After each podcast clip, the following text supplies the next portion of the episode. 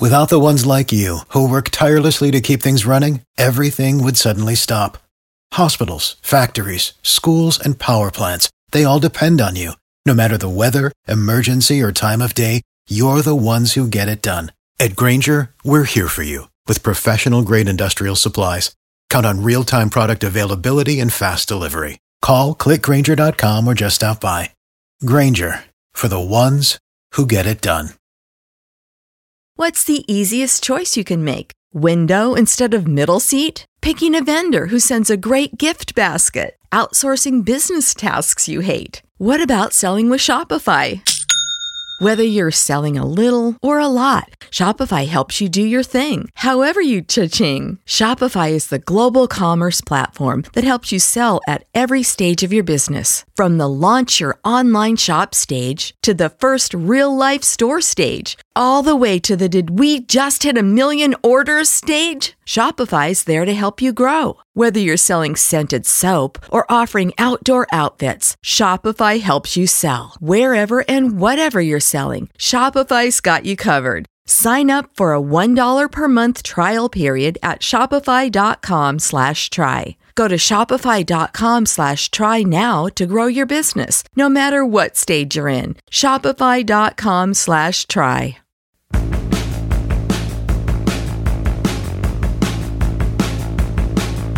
Hello, everyone. I am Matt Williamson. Uh, we are not going to talk Ravens yet, but I have lots of Ravens research that I've been doing the last day or so. I'm going to have a lot for you. They're a very interesting team. It's obviously, game the Steelers have to get almost at this point. Um, also, my article for the week is out, and just to tease it a little bit, it is, you know, Coach Tomlin said, "Yeah, we're going to make changes." Well, what changes should they make? You know, what are logical stuff? So go check that out. Leave me some comments. A lot of you guys have written me back and very kind stuff, of course. So thank you. So let's get into this. Let's say, let's say they fire Matt Canada right now, or by the time you listen to it, they he is out. Now, this is all again. I'm not saying it's good, bad, or idea, good, bad idea or not. Frankly, first of all, well, I think it is a good idea because frankly, I don't think he's a good coordinator. But a huge thing here is you're now two and a half years into his stint, you know, close to it. And in order to keep everyone's effort, credibility, respectability, I don't know that you can go to TJ Watt and Minkah and Cam. And I'm not just picking out defensive guys, I'm picking out leaders and say, I'm okay with how it's going. We're just going to keep doing it. You know what I mean? Now, if you do let him go, it's still most likely a wasted year. I mean, that doesn't mean they can't get better. Of course they can. But in terms of scheme, you can't put in a new scheme. You can tweak this one. You can throw out the garbage of it. You can enhance what's good but you're not going to implement an entirely new scheme. You know, I mean, that's just the way it works. And is there really a great candidate in house to right the ship? It's probably just addition by subtraction in terms of morale, changing things up, getting less predictable, changing your tendencies. But if you listen to me over the off season, my big thing at the time, and I think it's coming true, is the real sin, flaw, whatever you want to say here in this whole process, isn't necessarily bringing Canada back. I wouldn't have. I'm on record of saying that in the offseason. Now, first off, 32 teams in the league, 16 of them changed their offensive play caller this offseason. Scoring's down. Most teams aren't happy about it. Big changes across the league. The Steelers didn't, you know, keep Kenny as comfortable as possible. We know all the reasons. But here's what I said in the offseason. If you're going to bring him back, which I understood but didn't condone, what you have to do is bring in, and I'm just making this title up, call him whatever you want, an offensive senior assistant. Sort of like Flores last year, but more so the grizzled old coach that's been around the block that he's not in charge of the running backs. He's not in charge of the tight ends.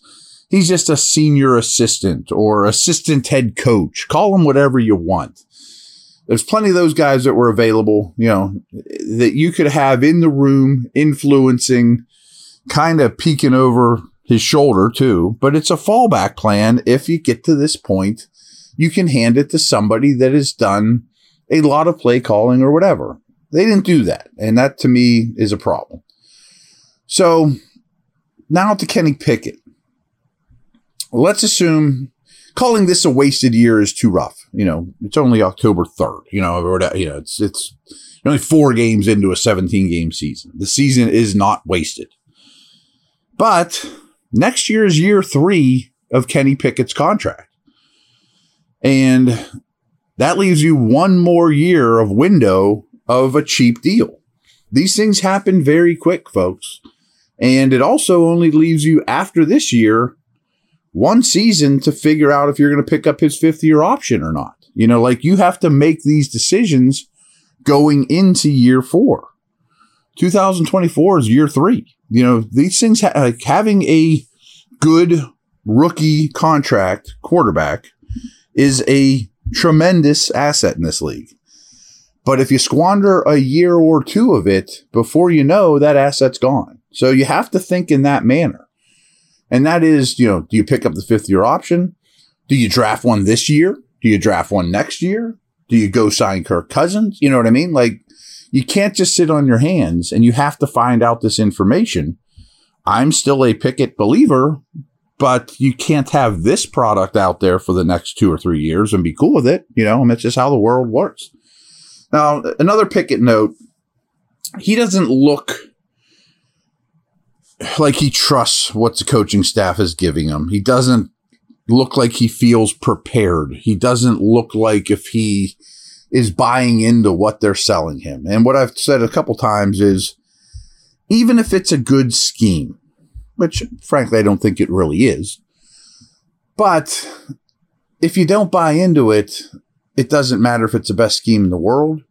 And if it isn't taught properly, which I don't know if it is or not. I mean, none of us know what kind of teacher, you know, we, might know some of the curriculum, but we don't know what kind of teacher Canada, the quarterback coach, the offensive staff, Tomlin for that matter. I get the hunch Tomlin's a pretty good teacher over history.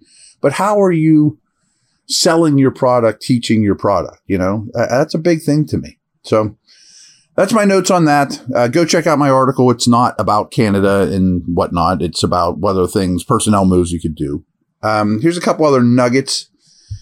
By losing that game, they lost an eight percent, an eight percentage of their chance to go to the playoffs. And they're now at like 31 percent, percent chance to make the playoffs. Predictability. AFC game, what the rest of the league did, et cetera, et cetera. And that's not exact science. These are mathematician prognosticators, you know, but right now they're at about 31% chance to get to the postseason.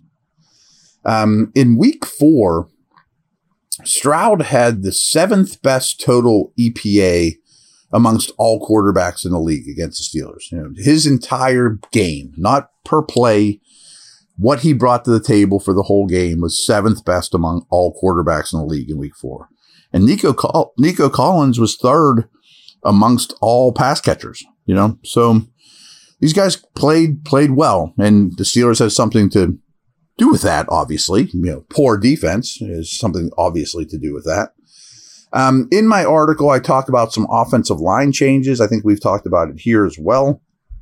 But one thing I thought was really bad in this game was a recognition of stunts and games, especially on the interior, especially Mason Cole. Like, didn't like they were shocked that the you know these guys are running stunts and games and things you know like pretty basic stuff that they did not pick up well up front at all. And i will say pat meyer the offensive line coach is somebody i think is a very good coach. I've paid a lot of attention to his work. It's not working right now but i don't think it's time to fire the o-line coach too. The world doesn't need to fire everyone in the world um, I'll be back in a moment. Quick break. Uh, here we go.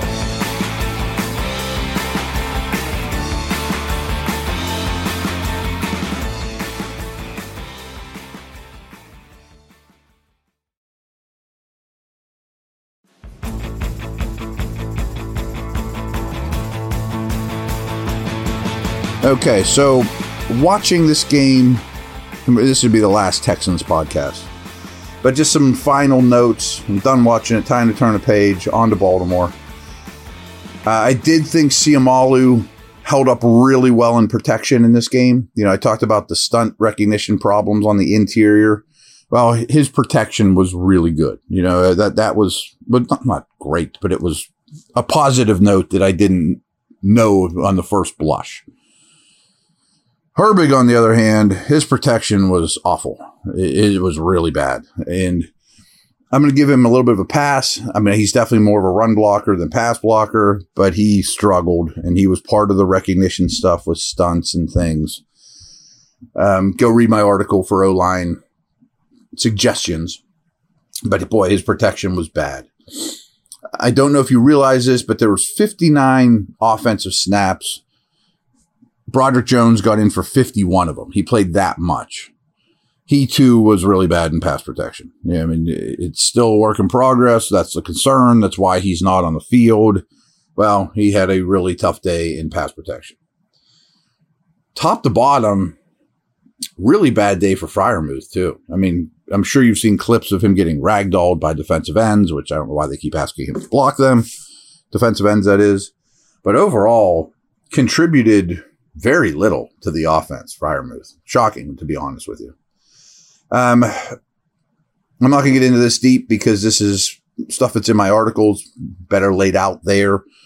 But this was another encouraging performance by Benton. He has to play more. Um, he's still not playing enough to my liking. We'll get into snap counts here to finish up the podcast in a minute. But two other guys that had especially bad days Pat Pete, looking bad. I mean, he looking old. And Landon Roberts had a rough day too. And I think I mentioned that the other day. I mean, just picking on him, not, not great for those two. Um, defensive snap counts is one thing I want to talk about here to finish up the show. They played 71 defensive snaps and the defensive lineman snap allocation kind of went like this. Ogunjobi for 46, Adams for 41, Watts for 34, which is a high number for him, but remember Leal got hurt. Benton only for 29. You can probably read the tea leaves here that that's a big thing in my article is Benton needs to play much more. 29 out of 71 snaps is not going to cut it for that guy. Leal only lasted 21 and Loudermilk played 13. On the edge, I guess because they were losing and didn't want to give things up, but out of 71 snaps, Highsmith played 63, Watt played 62. Those guys usually play less. And I do suspect less is more with those guys. Stay fresher. Highsmith had a very good game. By Watt standard, he had a very bad game. By normal people standard, he had a very average game. Golden was only out there for 13 snaps, and Herbig was only out there for four. Of the off the ball linebackers, Holcomb played 63. Roberts played 42. Alexander was out there for 27. The safeties, Minkah was out there for all 71. Neal was out there for 45. Kazee for 34.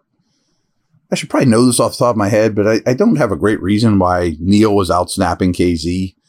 Is that a I to, I want to go back and look at that because I think that's been a trend for a couple games now. They're very different players. Neal's obviously better against the run. They do play some big nickel with the three of them out there, but Kazee's the better player to me. Corners. Mentioned Peterson had a rough day. Him and Wallace played every snap. Not uncommon for outside corners. Sullivan played 21 out of 71. Porter only played 10. Again, reference my article for that. Mismentioned Peterson's not playing great. I think you know Wallace isn't playing great. Porter only got 10 snaps. Not enough. Not enough. So, last thing, and I promise this is not in the same vein of what I asked you guys to tell me not to do, which is by Wednesday, Thursday saying, Oh, it's just one game, time to move on. If you beat Baltimore, you'll be fine. No big deal. Two and one into the bye, easy schedule. Because there's much bigger problems than that. I don't want to be that guy this week. But what I've been saying on the drive and other outlets. I was on with Mark Madden. I believe this to be true. and again, it's not talking out both sides of my mouth. Their tape, their film, you know, watching the Steelers tape is way worse than their situation. And what I mean by that is the Bengals stink. The Ravens are atop the division, but they're not perfect by any means or a powerhouse. The Steelers are tied for second, but have the tiebreakers. The Browns are kind of a mess. There's a lot of really bad teams in the league right now. Did you watch the Giants on Monday night? Oy, you know, the Patriots are bad. So their situation, their standing in the AFC and in the division is way better than what they're putting on the football field. The Steelers tape is way worse than their situation, is how I've been saying it. Now, if they can get their tape better, their situation will get better, and then we can have some optimism. If their tape doesn't get better, none of it matters. All right, talk to you guys tomorrow. We're going to start breaking down the Ravens heavy here soon. Uh, over and out.